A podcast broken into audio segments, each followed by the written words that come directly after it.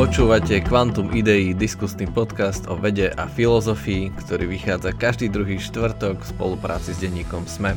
Moje meno je Jaro Varchola a som vedec na Univerzite Komenského. Ja som Jakub Betinský, no aj dneska som tu hrdo za filozofiu. Milí poslucháči, vítajte pri našej už 46. epizóde.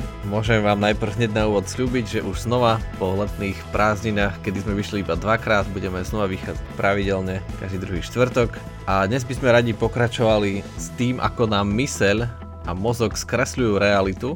Radi by som vám predstavil ďalšie biases a dneska budú také dve rôzne. Jedný bude naturalistický faul, ako to Jakub preložil.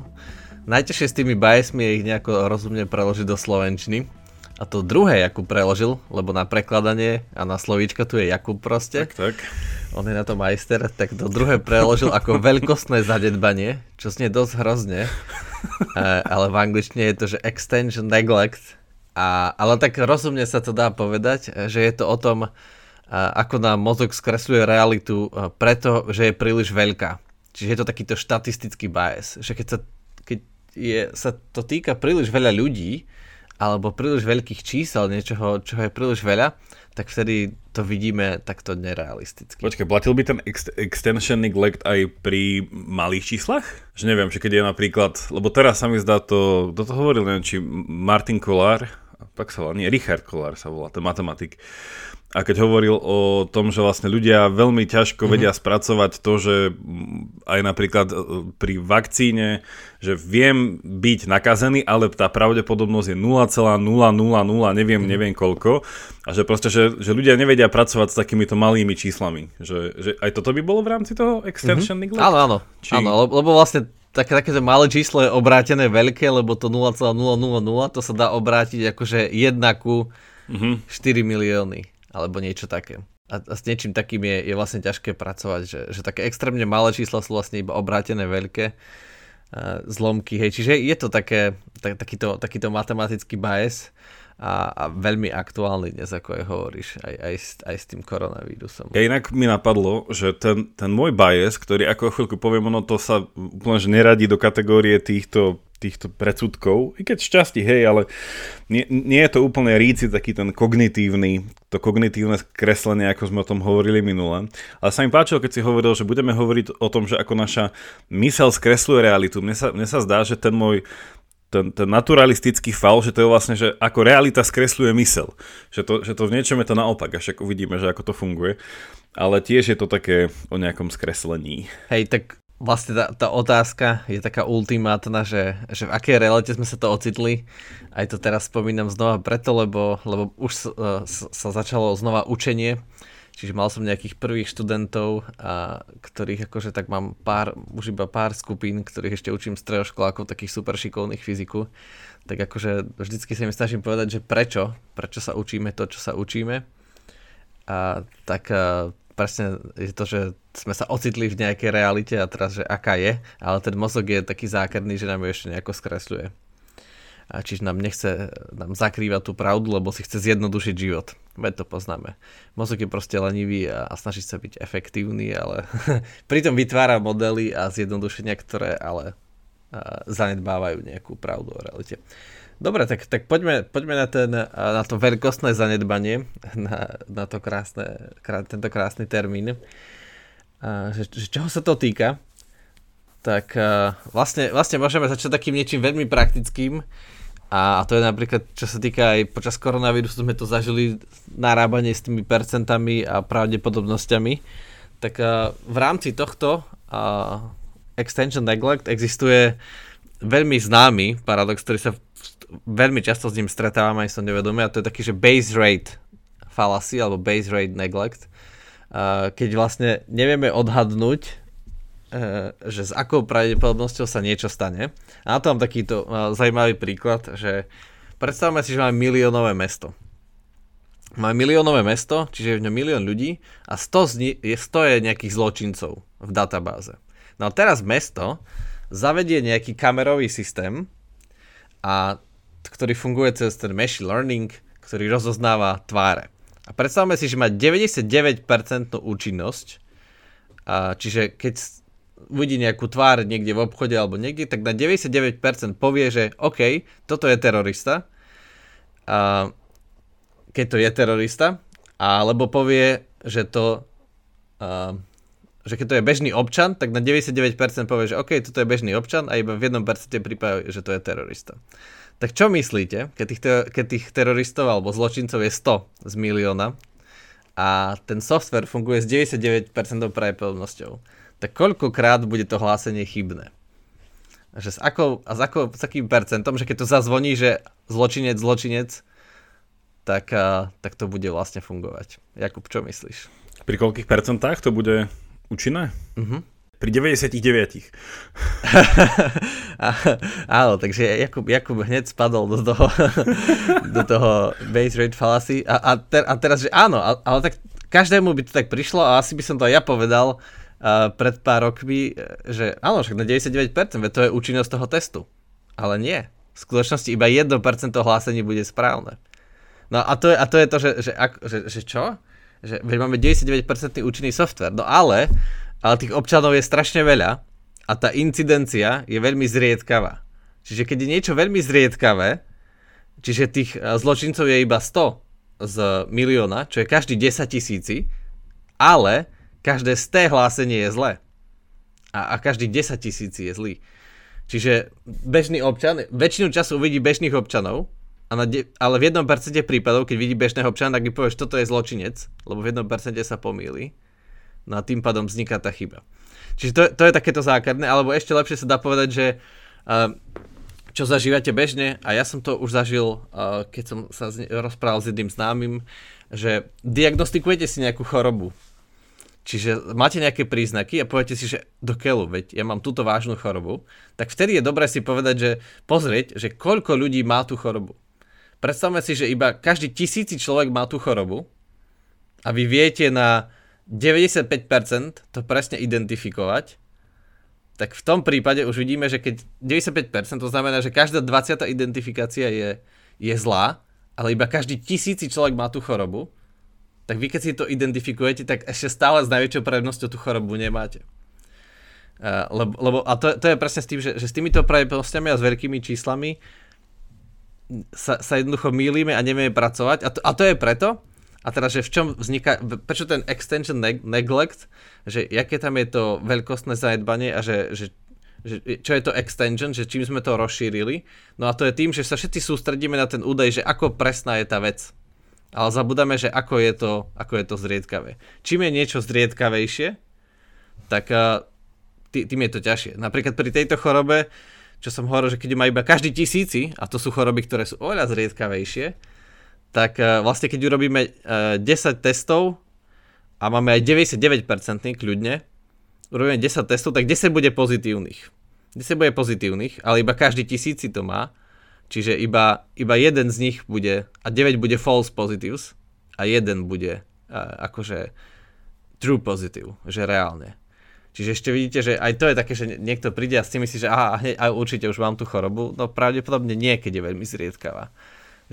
Lebo aká presná je tá moja diagnóza? Že keď je presná na, neviem, 99%, tak... Ja mám otázku, že prakticky to vedie k čomu? Že ľudia by mali byť obozretní, ako náhle vidia nejaké číslo, ktoré je pre nich zriedkavé, hej? Že zväčša proste vidia také, že malé čísla, uchopiteľné čísla, s ktorými vedia pracovať, ale ako náhle vidia niečo buď veľmi veľké, alebo niečo veľmi malé, tak čo, že by mala zasvietiť kontrolka, že aha, že toto vo všetkej pravdepodobnosti asi netrafím, alebo že tomu nebudem chápať, alebo že tu sa môžem oklamať. Áno, mala by tam zasvietiť kontrolka, keď sa hovorí o pravdepodobnostiach, a čím je niečo zriedkavejšie, tým by nám viac mala blikať tá kontrolka, že pozor, to nebude také jednoduché, ako sa zdá.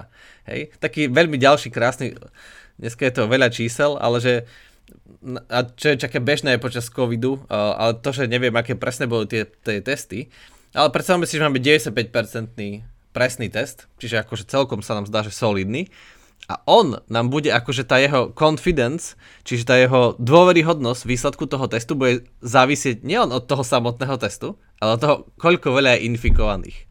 Ak je infikovaných 40% populácie, tak na 93% nebudeme tu ukazovať tie čísla, ale možno niekedy vám, možno tam hodiť nejaký link s výpočtami, kde to sú, tak na 93% si som istý, že OK, to, čo mi ukázal ten test, je fajn, ale keď je nakazených iba 2%, tak zrazu iba 29%.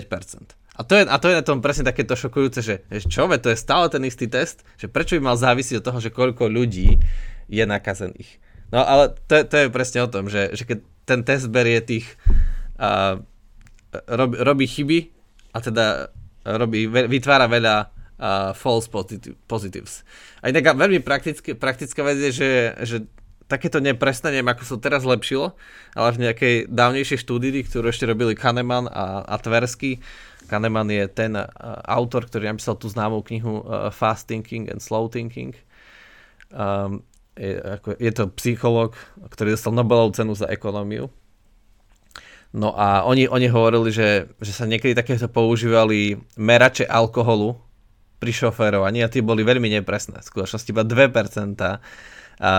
Že tým, že keď to odhadli vtedy, že každý tisíci šofér, tak neviem, kde to robil, možno na Slovensku je to viac ako každý tisíci šofér chodil opitý a ten test mal presnosť 98%, či ako, tak vytváralo to veľa false positives.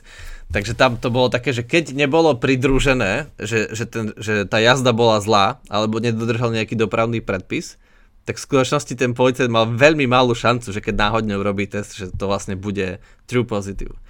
Ale možno sa to teraz už zlepšilo.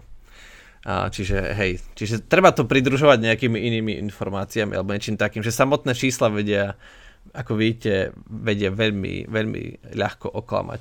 A to mi príde aj teraz vlastne, že vzhľadom na začínajúcu tretiu vlnu pandémie, že opäť budeme počúvať rôzne čísla. Opäť že toto je úplne že pozvánka na interpretáciu a zase to bude tak, že z ničoho nič tu vyrastie od večera do rána veľa expertov na matematiku a štatistiku a pravdepodobnosti a každý si to bude interpretovať. Takže možno aj v tomto celom z toho je taký záver v tomto kognitívnom skreslení, či predpojatí, či v tom biase, ako to nazývame, že naozaj až tak si nedôverujme. A vyhľadávame ľudí, teda, ktorí tomu rozumejú oveľa viac, ideálne ľudí, ktorí to vyučujú a ktorí vedia tú interpretáciu podať správnejšie. Hej, ty si to teraz tak zaujímavo prepojil s tým fenoménom, vlastne aj si spomenul pána Kolára, matematika, že toto presne, čo sme teraz rozprávali, je vlastne aj dôvod, že prečo matematici zrazu počas pandémie majú čo povedať rovnako ako lekári, lebo sa presne jedná o veľké čísla, o pravdepodobnosti, o veľkú populáciu a tam ozaj je matematik potrebný a nutný, lebo s takýmito odhadmi sa laik veľmi ľahko pomýli. Vidíte, aké to je v skutočnosti metúce a s tým, že antigenové testy, aké sú účinné, koľko zachytia a tak ďalej, že koľko je tam, no jednoducho to je čistá matematika proste. Že keď sa to odberie takto štatisticky, tak vlastne to je sama matematika a preto matematici vedia čo k tomu povedať. Hej, čiže to vidíme, že aj keď v veľkom svete, čiže aj niekedy sme rozprávali o umelej inteligencii, tak ani 99% software na rozoznávanie tvári vlastne môže byť dosť na nič. Podľa toho, aký častý výskyt hľadáme. Ako som hovoril o tých zločincoch a rozoznávaní. Čiže to vôbec nie je také, že 99%, že wow, máme vyhraté, no ani zďaleka. Podľa toho, že čo hľadáme. To vie, ako sa žilo ľuďom predtým, ako bola proste vynájdená štatistika. Alebo teda, že tieto pravdepodobnostné kalkulácie, vie, že keď kedysi dávno maximum poznaného sveta bolo tak, že stredomorie, chcel som povedať stredozem. Čiže vlastne tam, že neviem, že vtedy ľudia akože nemali tento druh ešte skreslenia, že to až neskôr, keď sa naozaj začala vyvíjať. I keď však už vtedy svojím spôsobom vlastne nie, asi klamem, však už vtedy v podstate astronomia nejakým spôsobom vyrastala dávno. A vlastne už tam tí ľudia mohli byť šokovaní s tým, že popri tých výpočtoch, kedy sa ktorá kometa zase vráti vzdialenosti od... asi už aj vtedy to niečo mohlo. To bolo také, že hľadali skôr také tie periódy, nie? Že presne, že kedy sa vráti, kedy obieha, ale nenarábali ešte s takými astronomickými číslami ako dnes, že aké sú veľké vzdialenosti a aké šialená rýchlosť svetla a takéto veci to vôbec nevedeli. Hej. No ale to je, takže tento base rate fallacy je vlastne taká hlavná časť, najčastejšia, najvýznamnejšia, ale samozrejme, akože čo sa týka čísel a veľkosti vzorky, tak mozog nás klame ešte viac a aj v iných, okrem týchto percent. A také ďalšie časté je napríklad, čo sa spomína v zmysle s tým, ako sú ľudia ochotní napríklad venovať svoju pozornosť nejakým globálnym rizikám. A tak s tým súvisí tzv. To scope neglect, že nevieme si predstaviť ten rozsah. Že existujú také štúdie, že vedci sa predstavili dobrovoľníkom nejaké vzorce hypotetické, že na čo by mali prispieť, že čo sa deje. Mm-hmm. A zistili, že keď zväčšujú rozsah toho, čo sa deje, tak vlastne vôbec sa nemenilo ani nejaká pozornosť, ani množstvo peňazí, ktoré boli ochotní darovať tí ľudia. Že to je presne také niečo, že ľudia si nedokážu predstaviť globálne katastrofy. Že keď sa niekde povie, že sa vyliala ropná škvrna, tak nakoniec zistili vedci, že tá ochota zaplatiť alebo prispieť vždy stojí na tom, že ten človek si predstaví nejakú, žijú v mori kačky, nejakú morskú kačku alebo albatrosa, ktorá sa zachytí na tej ropnej škvrne, vieš, a má celé tie čierne krídla a nevie vzlietnúť, a že vždycky to stojí na tejto mentálnej predstave. A takisto je to, že keď je nejaká iná katastrofa, tak človek má tendenciu predstaviť si nejakého jednotlivca alebo nejakú malú skupinku, ktorá zápasí s touto, že neviem, niekde bolo tornádo, tak si predstavia, ako stojí rodina pred domom s odfúknutou strechou, hej? Alebo s vybitými oknami a nevie čo. Že nevieme to proste zväčšiť, lebo sa to nedá. Aj Malcolm Gladwell, ktorý píše ďalšie úžasné knihy, také populárne vedecké, tak on tvrdí, to má to známe pravidlo 150, poznáš, Jakub, že iba 150 ľudí vie mať ako v takej vzťahovej pamäti. Že keď komunita nejaká áno. prerastá 150, áno, veď sa to dotklo aj v živote. Ľudia podľa toho robia rozhodnutia, lebo je to tak evolučné, náš mozog je tak postavený, že keď komunita prerastá proste 150, tak sa tam nejako stráca tá komunitnosť, lebo človek nedokáže udržiavať viac ako 150 vzťahov. Čiže približne 150 je to číslo. To musím napísať mojim 2000 plus priateľom na Facebooku, že práve robím uši výber 150. Inak to by ti mal, vieš, Facebook by to mal dať akože takú možnosť, že máš že normálnych, že bežných friends, a potom by si mal také, že nejakých, že core friends, alebo takých nejakých, že úplne, že real friends, a tam máš iba 150. A vždycky, keď akože chceš jedného pridať, tak musíš jedno odstrániť, že by to bol presne taký tento zero sum. Mm-hmm. Takže navrhneme to. No môžeš začať vlastnú sociálnu sieť, ktorá to bude robiť. Taká elitárska sociálna sieť. Náhodou. Hej, ale vidíš, ale to by bolo proti tomu, nie? To by bolo proti tomu mozgu, že vlastne my môžeme mať tých priateľov 2000 a môžeme sa tváriť, tá sociálna sieť sa tvári, že OK, máš 2000 priateľov, a v skutočnosti ich nemáš, lebo náš mozog nás vlastne núti ich mať iba 150 a zvyšok vlastne nevieme kedy, ale ich ignorujeme, alebo nás vlastne nezaujímajú a vlastne tie väzby sa strácajú. Uh-huh. Čiže hej, to asi funguje tak. No, tu by chcel nejaký článok, že matematika dokázala, že Facebook klame. Že po pridaní 151. priateľa už nie sú priatelia. Hej. Dobre, tak ešte k tomuto, lebo neviem, vždy keď čítam o týchto kognitívnych biasoch, tak je to vlastne neviem, som úplne zaskočený a som taký, hovorím si, že dochyľu, však my vlastne nič nevieme o tom svete, že to sa nedá nič vedieť, to je hrozné, že nás vždycky to klamú, tieto čísla, jeho veľkosť.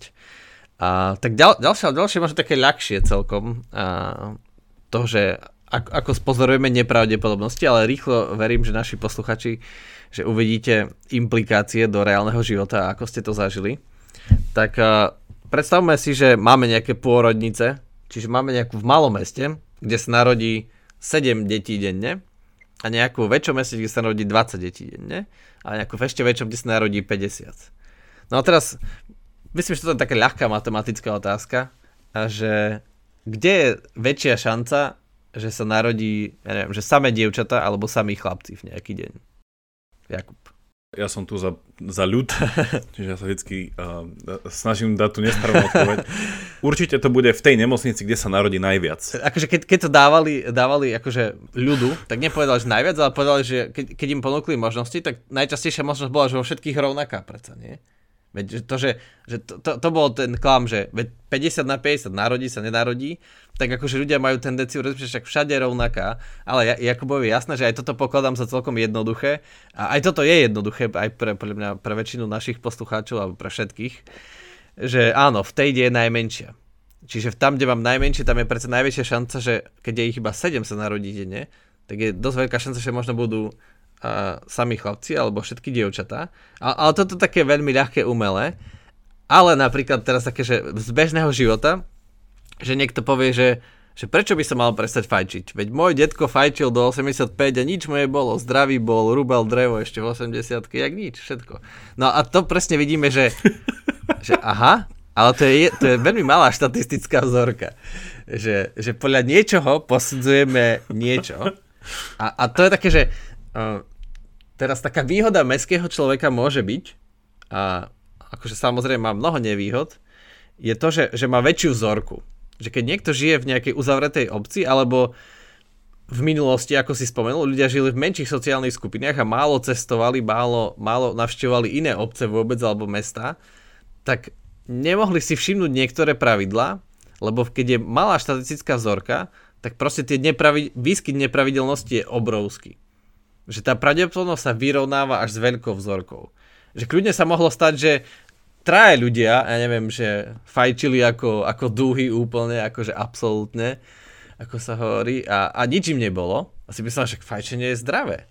Ale to je strašne malá štatistická vzorka, že keby takto prešli, že 100 obcí, tak zrazu by zistili, že aha, tak asi to tak nie je.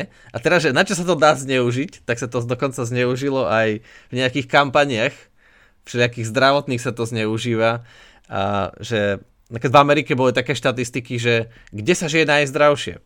Najnižší výskyt rakoviny hrubého čreva je v rurálnych oblastiach, kde ľudia žijú ďaleko od seba a kde volia republikánov. Hej.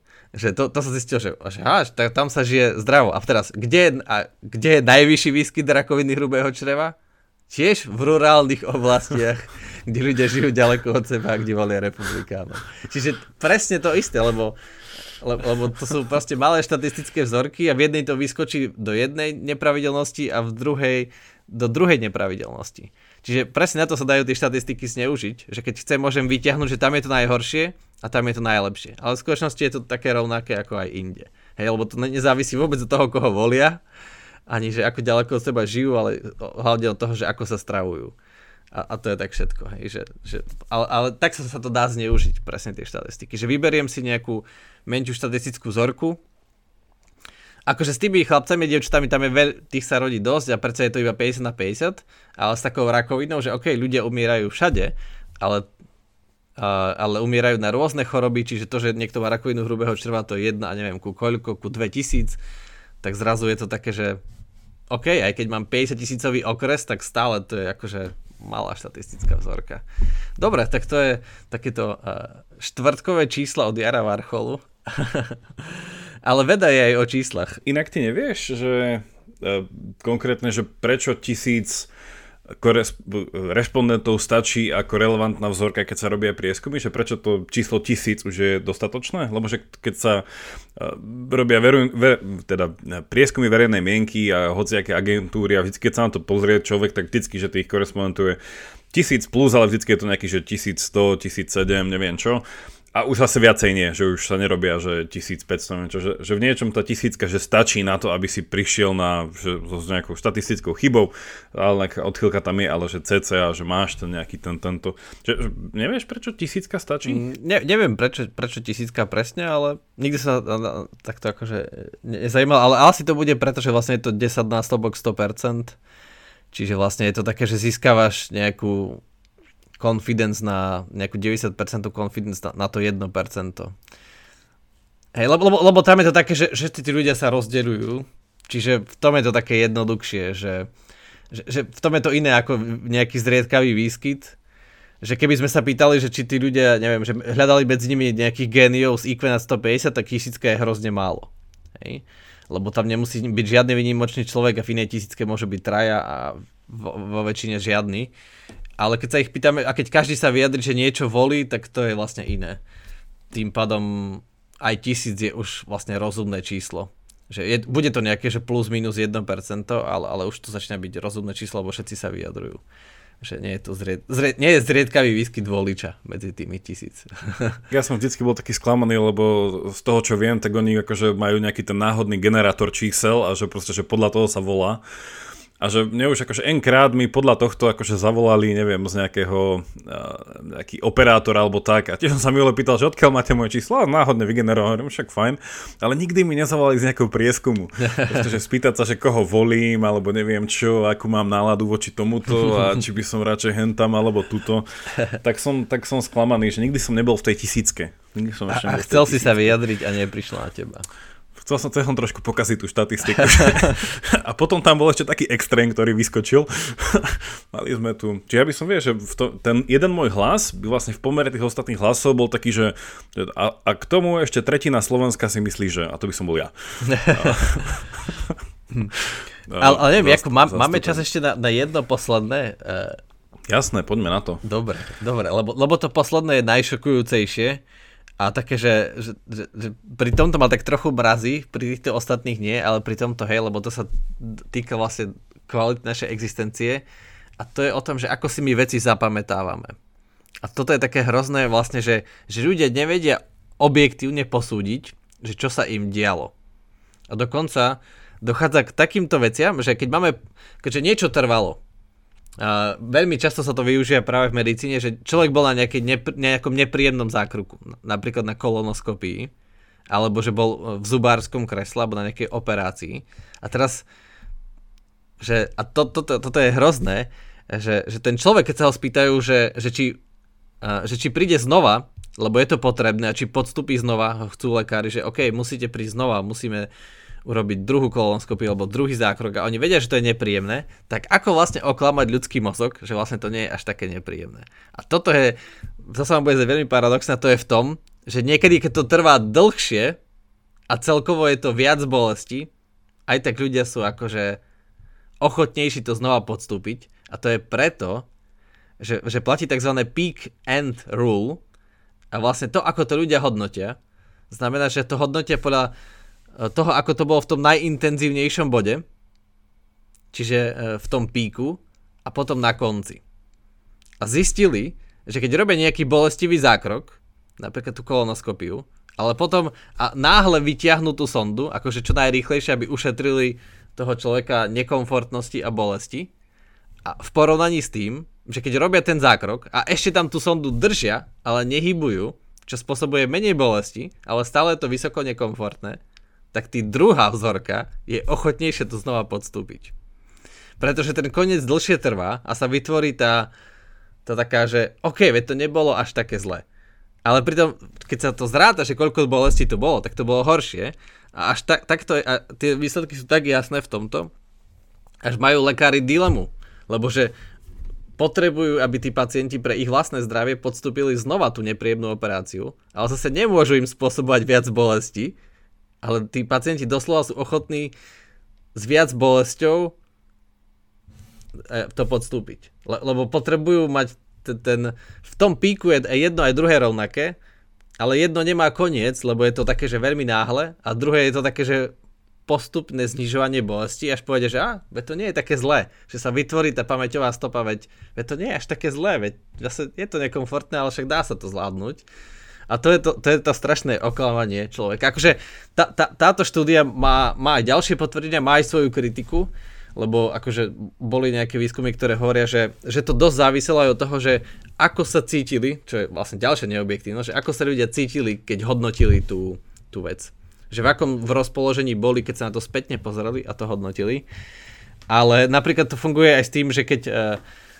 neviem, ľuďom vystavili iba takých akože umelým nepríjemným podmienkam, že držali ruky v studenej vode, také nepríjemné studenej, neviem, až 14 stupňov a potom jedna skupina akože mal náhle vybrať a druhá tam mala počkať a tá voda sa mierne oteplila iba na 15 stupňov alebo 16, že iba mierne, ale stále nekomfortne studená, tak aj tak tá druhá skupina to hodnotila lepšie. Aj keď akože celkovo bola dlhšie vlastne v nepríjemnej pozícii. No a to je presne to, že ako nás klame realita, ako neobjektívne hodnotíme veci podľa toho, že ako trvali. Ja som robím všetkým príkladom so zubárom, že či by bol nejaký príklad s tým, že neviem, že bolí ma zub a zubár povie teda, že vytrhnúť. Ale ja taký, že nie vytrhnúť, lebo však ten pík tej bolesti to bude také, že vytrhnúť, že radšej budem chodiť týždeň s bolavým zubom a potom aj tak tam pôjdem a nechám si ho vytrhnúť, ako hneď si ho nechať vytrhnúť, lebo sa musím zmieriť s tým, že mi ho vytrhnú. že si musím proste to rozložiť, aby ten end proste bol až taký, že a pritom stále trpím, že zbytočne ma týždeň bolí naviac zub, aj tak mi ho vytrhne, že aj tak ten pík tam bude. Ale neviem, toto neviem, či je úplne dobrý príklad. Každopádne, ak vás bolia zuby, choďte. Určite choďte, áno. Ale teraz som bol čerstvo u zubára, tam sa to asi dá porovnať s tým, ale to je také, že oni to nerobia na schvál, lebo to je užitočné, že keď vám vrtajú zub, tak to bolí, že keď vám vyvrtávajú dieru pre tú plombu, ale na konci vám iba s takouto jemnou tak zabrusujú ten tvar tej plomby. Mhm. A to je niečo, čo vlastne spôsobuje, že si to lepšie pamätáte. Lebo si poviete, že však to už trvá, asi nebolí to, je to také, že to nie je až také zlé. Že to tak vytvára tú pamäťovú stopu. Že to je niečo, že... Hej, a toto je akože úplne hrozné, že takto sa dá so všetkým možným manipulovať. A akože zneužíva sa to aj v reklame, ale skôr v takých, že v biznise. Že keď... plánujete nejaké biznisové stretnutia, kde chcete ľuďom predať produkty za milióny alebo dohodnúť veľké zmluvy, tak si dajú presne záležať na to, aby to malo nejaký fascinujúci bod a aby na konci akože si dali záležať, že neviem, že na konci bude nejaké super mega občerstvenie, niečo krátke, prekvapivé a ešte všetkým na konci podajú ruky a úsmev, hej, že a nakoniec tí ľudia odídu z toho stretnutia, veď to bolo vlastne fajn, hej. Aj keď sa nám vlastne nudili a vlastne 80% tej prezentácie bolo, že strašné, tak presne to napravujú tým, že si dajú záležať na tom závere. Takže... Ja som asi teraz spomenul, že to je asi preto, že keď sme mali na univerzite prednášky, že prečo na záver je vždycky káva a keksy. že 2 hodiny utrpenia a potom odchádzaš to, že to nebolo až také zlé. Nie? Že pamätáš si proste ešte tú dochu tej kávy a že však tie keksy boli fajn. No dobre. Tak počkaj, to musíme my začať praktizovať, že keď aj mne začnú prednášky, že vždycky na konci donesiem tam proste k dverám nejaké sušienky a proste termosku s kávou a potom už pri záverečnom hodnotení úplne vyskočím, vieš. No funguje to, vyzerá to tak, že to podľa všetkého funguje, takže, alebo všetky, vieš, na konci podáš ruku, alebo na konci dáš niečo ľahké, takže neviem. Dobre, vidím, že bude veľa príležitostí na prax. Hej, tieto veci sú vysoko praktické, dejú sa stále. Dobre, tak ideme ešte na naturalistický faul. Hej, poďme naň. On nie je nejako extra dlhý, ale je to veľmi zaujímavé. Ja ešte v takom intermedze spomeniem v reklamnej vsúke, teraz ako tie keksíky po tvojej prezentácii, že ak sa vám páčia tieto naše rozhovory, môžete nás podporiť aj cez Patreon, kde máme takú super možnosť, že ak nás podporíte už za 3,14, čo si to vychádza mesačne, tak sa môžete dostať aj k našim takým záverečným bonusom. A ja vždycky zabudnem povedať, ale dneska to nezabudnem, že ten Patreon má super appku, ktorú si môžete stiahnuť do telefónu a tam sa rýchlo dostanete potom k tým bonusom, že je to v podstate podobne ako počúvate tento podcast, že nemusíte ísť do browsera a hľadať to, čiže appka Patreonu tamto je a ďakujeme pekne za podporu. No a poďme do toho naturalistického faulu. Ja hlavne chcem povedať presne to, že ono to nespadá, často teda sa to dáva do kategórie, že argumentačné fauly, že ako by sme, stále je to nejaká kategória nesprávneho rozmýšľania, čiže tým pádom je to stále podobné aj k tomu kognitívnemu skresleniu. No tu ja by som chcel hlavne rozlíšiť, že dve veci. Často sa, keď sa povie, že naturalistický faul, tak si ľudia to spoja s tým škótským filozofom Davidom Humeom, ktorý teda slávne povedal, že z faktov sa nedajú vyvodiť hodnoty. Hej, niečo takéto. A ľudia si myslia, že toto je ono, ten naturalistický faul. Teda ja chcem popraviť, že nie je to ono. Že toto je k tomu pridružené, že v podstate, že z prírody, hej, že z faktov, ktoré sú, že nemôžeme nevyhnutne jednoducho vyvodiť, že ako máme žiť. Hej, to nejaká tá, že realita smerom k morálke, by to môžeme nazvať to smerovanie. Že tento naturalistický faul, ono to svojím spôsobom popísal v 19. 20. storočí jeden britský filozof, ktorý sa volal G.E. Moore, vo svojej knižke Principia etika z 1903. No ono je to krásna vec v tom, a teda, že ten faul je ten, že je to asi tá vec, keď vám niekto povie, že prečo je niečo dobré, hej? A odpoveď na to je, že no lebo je to prirodzené. Hej? Že, a všetko, čo je prirodzené, je nevyhnutne dobré. Že toto je v podstate tá skratka mentálna, ktorá opäť, že za istých okolností by sme mohli povedať, že je tam niečo pravdy, ale nie je to nevyhnutne pravda len preto, že to niekto povie, že je to prirodzené, tak je to dobré. Hej? A za tým prirodzeným často sa hovorí, že tradičné, vyskúšané, to, čo už tu bolo, niečo také sa tým myslí, že proste, že prirodzené, alebo že naopak, že to je zlé, lebo to je úplne neprirodzené. Hej? A potom sa pýtam, že a v akom zmysle neprirodzené? Že, no lebo tak sa to proste nerobí. Hej? A tam už to zväčša končí a ten človek sa nahnevá. Tak vlastne ten naturalistický faul chce, akože tak po tej teoretickej stránke je to veľmi zaujímavé, lebo on sa pýta, že čo je to dobro. Hej? Čo to znamená povedať o niečom, že toto je dobré. No a ten autor, tento filozof G.E. Moore, on vlastne tvrdí, že o dobre my máme tendenciu rozmýšľať ako vlastnosti veci. Hej? Že som ja, a keď je plus niečo, tak už som dobrý. A čo je toto plus niečo? Hej, čo je to tá vlastnosť, ktorú keď mám, tak som dobrý, keď ju nemám, tak som zlý. No on hovorí, že tak tradične táto vlastnosť môže byť rôzna. Hej, že napríklad, že príjemnosť. Hej, že Jakub plus príjemný rovná sa príjemný Jakub rovná sa dobrý Jakub. Hej. Moore by povedal, že OK, ale toto je ten naturalistický faul v tom, že ako môžem povedať, že dobro rovná sa príjemnosť. Hej. A on potom známy tento argument vedie teda k druhej časti, že tento naturalistický faul sa spája s tým, čo neviem, čím sám Moore už to tak nazýval, sa to volá, že problém otvorenej otázky. Že vlastne, že ako náhle sa dáme teda dole tou argumentačnou logickou líniou, že dobro je nejaká vlastnosť, ktorú veci majú, hej, a teda môžeme sa líšiť od toho, že čo tá vlastnosť je, tak toto nevyhnutné podľa Moora bude viesť k tomu, že vždycky príde niekto s otázkou, a nebude to bez konca, že sa spýta, že a prečo táto vlastnosť X je dobrá? Hej? Že proste poviem, že dobro je príjemnosť, že je to neprítomnosť bolesti. Poviem, že ale prečo je neprítomnosť bolesti dobrá? Hej? A začnem, že aha, že vlastne prečo je to dobré? Však niekto, pre niekoho to môže byť dobré, pre niekoho zlé, však proste z evolučného je to vlastne dobré, že cítime bolesť, však je to... Vlastne, aha, tak vlastne dobro asi nemôže byť to, že čo proste boli a neboli. A ideme ďalej. No a že tento faul je pekný v tom a ono tam sa potom ukazuje, že čo tým vlastne Moore úplne myslel na konci dňa, že vlastne on bol zastanca toho, čo sa nazýva, že nejaký morálny intuicionizmus alebo niečo také. A on hovoril, že verný Platónovi v niečom, že vlastne, že dobro je niečo, čo každý vie, čo je, ale nedá sa to definovať. Že on to proste povedal, že dobro je nedefinovateľná vlastnosť v zmysle toho, že dobro je jednoduché.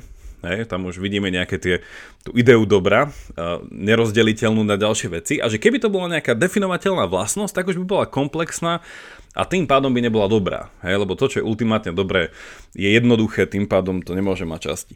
No a že pre Moora, on to tak zvykol povedať, že dobré je to, na čo vieme poukázať, ale dobro z definície nevieme racionálne vysvetliť, že ono, že ide ponad, hej, nejakú takúto kategorizáciu, že viem úplne, že vieme o ňom rozprávať, ale ten problém s tou otvorenou otázkou je, že my ho nevieme ultimátne niekde prišpendiť a povedať, že uzavretá zátvorka bodka.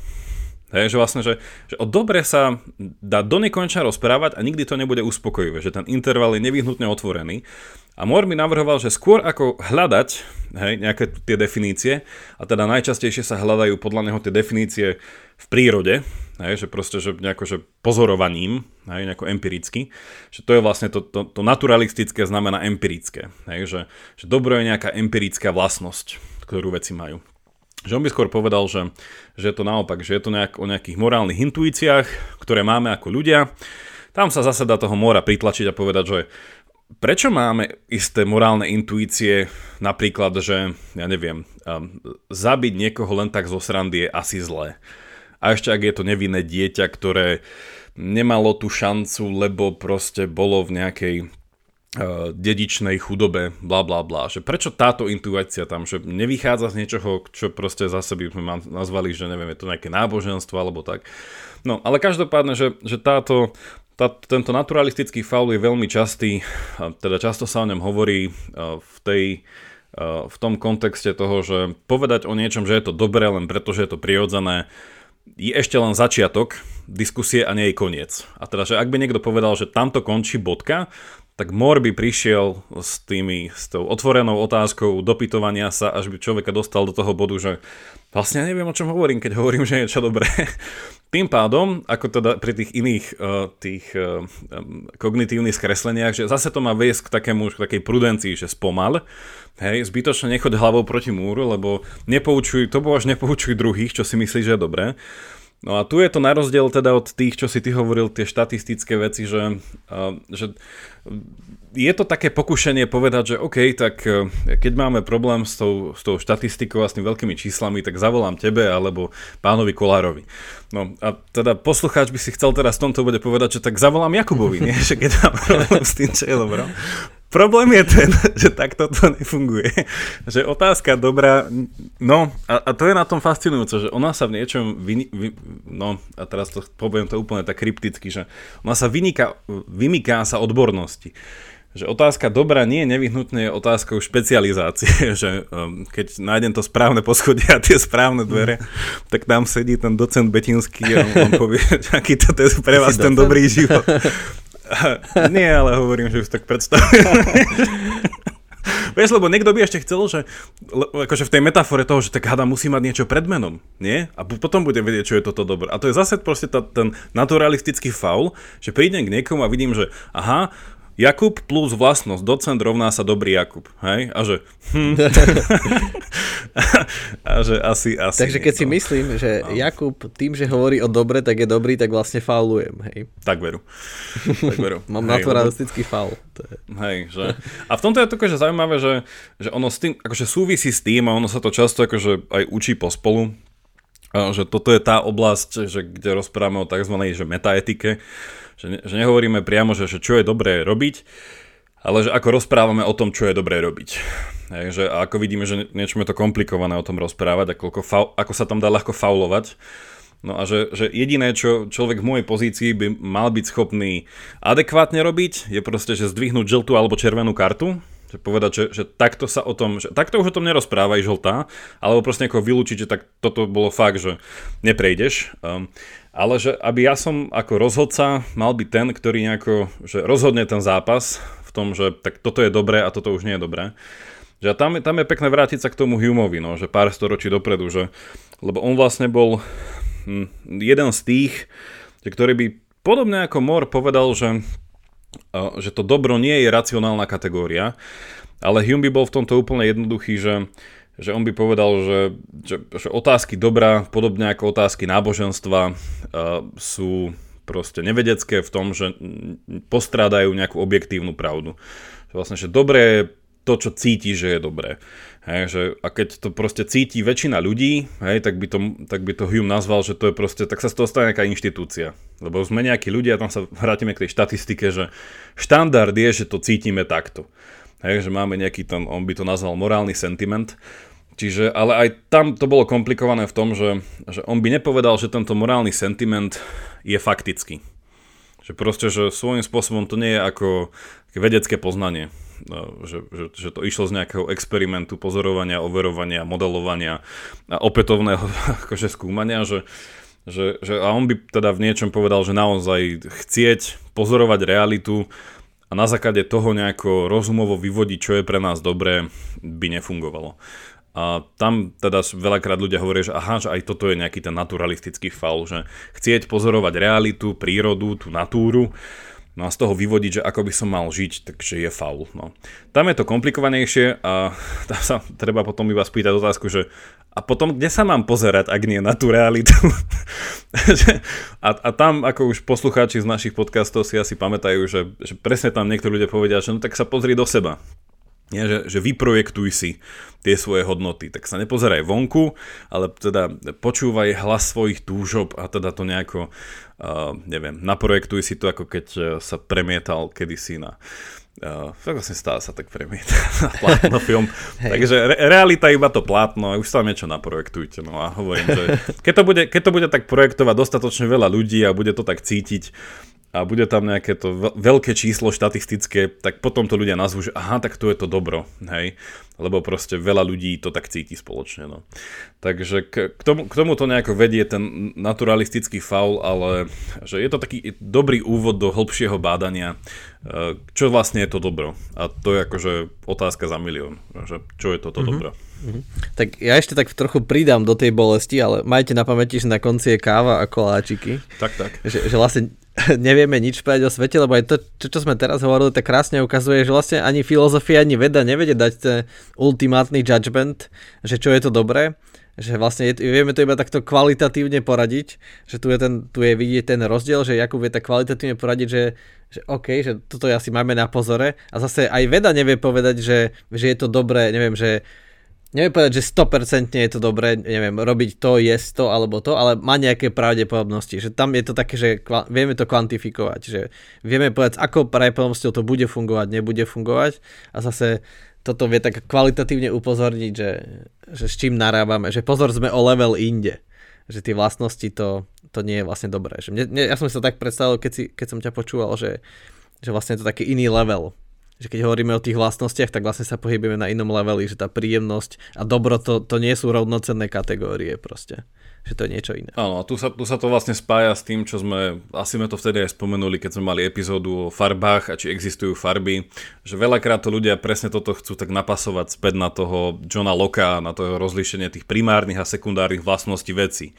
Čiže tie primárne sú tie, čo tá vec určite má, ale tie sekundárne sú, že šťastie to má, ale šťastie to tam donáša ten človek, čo s tou vecou interaguje. Čiže vlastne je to niekde napomedzi toho, že to vzniká v tom vzťahu. No a v rámci tejto teórie niektorí ľudia tvrdia, že taká je morálka, že taká je etika, také je to dobro. Že dobro nie je vo svete ako takom, ako tie primárne vlastnosti, a to je vlastne tá kritika toho Moora. Že to je ten naturalistický faul, že myslieť si, že dobro je v kameni tak, ako je v ňom tvrdosť. Že poviem, že toto je zlý kameň, rovnako ako poviem, že to tvrdý kameň. Že povedal, že nie, že to nie je v tom kameni, že čo tam hľadáš, dobro v kameni nenájdeš. Ale povedal by, že dobro je niečo ako farby. Hej, že podobne ako iné tieto sekundárne kvality. Povedal, že viem to, že som taký, že viem sa pozerať na svet tak, že tam spolu v interakcii vidíme nejaké lepšie a horšie možnosti. Hej, ale že nevyhnutné, keby neboli ľudia, tak tá realita má potenciál na morálku, ale nikto by ho tam nevidel. Že tá príroda sama by ho nepotrebovala. Ale keďže sú ľudia, ktorí s ňou vedia interagovať týmto jedinečným spôsobom, že bol taký psychológ, sa volal J.J. Gibson, že on pôvodne bol letec, on vypracoval takú teóriu toho, že sa to volá, že ako sa to nevie, že potenciality. Ale vlastne on mal tú predstavu toho, že ako keď letec letí, vlastne, že vidí pred sebou, že ako sa mu ukazuje ako sa mu otvára ten horizont, tak vlastne, že keď idem podľa nejakej mapy, tak vlastne tiež vidím, že vzhľadom na ten horizont, že ako mám letieť. Hej? A vlastne, že otázka je, že čo mi umožňuje dobre letieť, tak nejaké tá práca s tým, čo vidím. Hej? Že to mi umožňuje proste preletieť to a preletieť ponad to a nehavarovať. On hovoril potom, že v rámci na psychológie a do nejakej morálnej psychológie, že takýmto spôsobom aj realita nám umožňuje, hej, v nej dobre žiť. A on to nazval, už som sa vlastne si spomenul, že on to nenazval potenciality, ale že sa to volalo, že affordances, že vlastne, že afford ako dovoliť si niečo a affordance, som vlastne vymyslel nové slovo, je, že vlastne že realita nám dovoľuje v nej nejako žiť, že veci sú... A tam už by bol zase presne spor s tým Moorom a s tou naturalistickým faulom, kde by sa zase spýtali, a čo je to v tej realite to dobré, čo nám umožňuje dobre žiť? Hej? A potom, že a prečo je to dobré? A zase by sme sa chytili do tej otázky toho, že a prečo je to dobré? A prečo je to dobré? A tam sú akože odpovede, že mne sa tam vždycky páči začať s tým, že OK, že keď už sa chceme úplne so skeptičiť a mať pocit, že nemá prečo žiť, tak dobre je tam akože ísť takou aspoň v časti nejakou tou naturalistickou tým nejakým vysvetlením, že čo potrebujem, aby som prežil. Hej, že nevyhnutne nemusím hľadať ultimátne šťastie, ale poviem si, že čo potrebujem ako organizmus, aby som tu bol aj zajtra. OK, a poviem si, tak potrebujem toto. A potom môžem rozmýšľať nad tým krokom, povedať si, že aha, jedlo je pre mňa dobré. Hej? A môžem tam dať ten pojem toho dobra. Ale keď by ma to malo veľmi škrieť, tak poviem skôr, že OK, že čo potrebujem k dobrému životu, alebo čo potrebujem len k životu, hej? Alebo na prežitie. No a potom vlastne v niečom sa dostávame naozaj k tej Maslovej pyramíde tých potrieb a že v niečom aj tak sa vyskladáva tá morálka, že ako by povedal aj Aristoteles, že je síce fajn dosahovať alebo smerovať k nejakému kontemplatívnemu životu, ale Aristoteles by povedal tak v niečom tak ľavičiarsky, že ale keď na to nemám prostriedky, keď nemám nejaké vlastníctvo, keď je to všetko v rukách pár ľudí a nie je to distribuované, že tak mi to nepomôže. No. Ale na to by sa zboli iné nejaké, sa dalo tomu oponovať. Dobre, tak vidíme, že tá realita je ozaj komplikovaná a veľmi ľahko sa v nej fauluje a ešte komplikovanejšie to je, keď si vyberieme niečo zriedkavé a chceme posúdiť, či to je dobré, vtedy sa to spájajú tieto dve veci, že nejakú super zriedkavú vec alebo nejaký chceme zhodnotiť niečo, čo je veľmi výnimočné, teraz ako vieme hodnotiť, či to je dobré, tam ešte vchádza už aj tá štatistika, do toho aj tie veľké čísla, tak to je ešte horšie. Ale ja by som to chcel iba uzavrieť celé tým, že toto rozmýšľanie, ktoré som v časti navrhol, sa zdá, že vedie k tomu, a to mi príde, že trošku taký ten morálny mainstream v rámci toho nejakého rozmýšľania o dobre, že dneska tak rozmýšľame nad tým, že je veľké morálne neutrálno, že proste, že svet je morálne neutrálny, že ani dobrý, ani zlý, on v podstate len je. Chudák si tam tak stojí. A potom sme my tí na tom nejakom divadelnom javisku, ktorí buď robia dobre, alebo zle. Hej. A toto je v niečom samo o sebe, by sa dal povedať, ďalší faul. Hej, že myslieť si, že existuje morálne neutrálno a potom nejaké amorálno a neviem čo. O tom môžeme niekedy na budúce, ale tiež je to samo o sebe pozícia hodná veľkej kritiky, že či existuje nejaké morálne neutrálno a že svet je morálne neutrálny a že v podstate aj ľudia sú morálne neutrálni, až keď nezačnú si akože vedome nejako vyberať. Blablabla. A to potom vedie akože opäť k takým nejakým pohľadom, že nemalo by byť samotné bytie dobré? Však keby tu nebolo, tak tu nie je a keď to tu nie je, tak potom by to bolo zlé a keď už to je, tak hádam je to aspoň trochu dobré. Takže, ale tam už sa vraciame k našej obľúbenej metafyzike. Presne tak, lebo tu, už to tak vidieť, asi to už poslucháči, ktorí nás počúvajú od prvej epizódy, už vidia, že vlastne tam chýba nejaký ten rozhodca, niečo podľa čoho by bolo, nejaká axioma zvonka, podľa ktoré by bolo možné posúdiť, že či tí herci hrajú dobre alebo zle. Podľa potlesku. Okay, podľa potlesku a či budú tie keksy. No presne. A to je presne, to je aká úžasná metafora, že áno, presne ľudia by povedali, keby sme to premenili na takéto bližšie realite spoločenskej veci, by povedali, že podľa potlesku, ale tam je znova tá láska, ale podľa čoho vedia diváci, že majú tlieskať alebo nie. A to je to znova, že vidíme, že to vlastne nefunguje. OK, tak verím, že sa vám dnešná epizóda páčila a vďaka, že nás počúvate a tešíme sa, že budeme môcť s vami aj túto jeseň a zimu opäť pravidelne vychádzať a diskutovať. A ešte pripomínam na záver, že my síce nemáme kávu a koláčiky, ale aby sa vám ešte zlepšil pocit, ako vedecky dokázaný pocit z našho podcastu, tak na konci máme to naše záverečné freestyle, alebo neviem ako to nazvať, tú záverečnú nahrávku, tak aj k tej vás pozývame a aby ste sa aj stali patrónmi. Ideme to dneska volať, že to sú také záverečné cookies. Cookies. A zostaňte ešte na kávu a keksy. Podporte nás, aby ste si s nami vychutnali aj tú kávu, lebo ak nechápate tým našim diskusiám, ono až pri tej káve na záver sa ten pocit úplne zvrhne k takému, že jaj, však to nebolo až také zlé. Akceptujte cookies. Akceptujte cookies. Tak. Všetky. Normálne iba kliknúť, že accept all cookies bez nejakého rozklikávania. Tak. Dobre, tak sa majte sa pekne, no a my už poďme do bonusových. Majte sa pekne. Čaute. Chcem na záver povedať, a môžeš ty potom dodať tvoju vec, ale že ono v tomto uvažovaní napríklad z pohľadu toho môjho faulu, ktorý som predostieral, že ono vždycky, akože poslednou dobou už sa k tomu nejako logicky nevedie, ale zväčša presne táto otázka toho dobra, ako aj ty si hovoril, že kto je na konci ten sudca, ktorý nielen, že zatlieska, ale že povie, že či sa malo tlieskať, ako sa malo tlieskať, či ten standing ovation má byť alebo nie. Že my sme to už párkrát akože naznačili, ale v tejto klasickej úvahe vždycky tam v istom bode vykúkne nejaký boh, alebo proste nejaká otázka.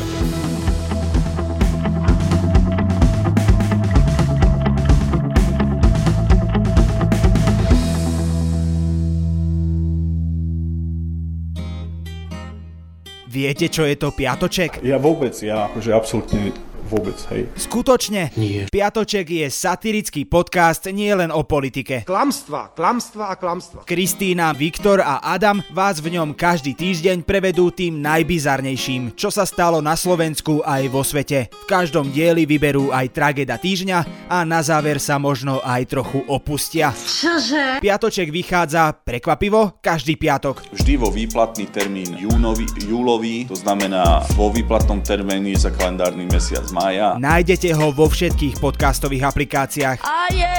Poskávame vás všade. Viete čo? Urobím to tak, že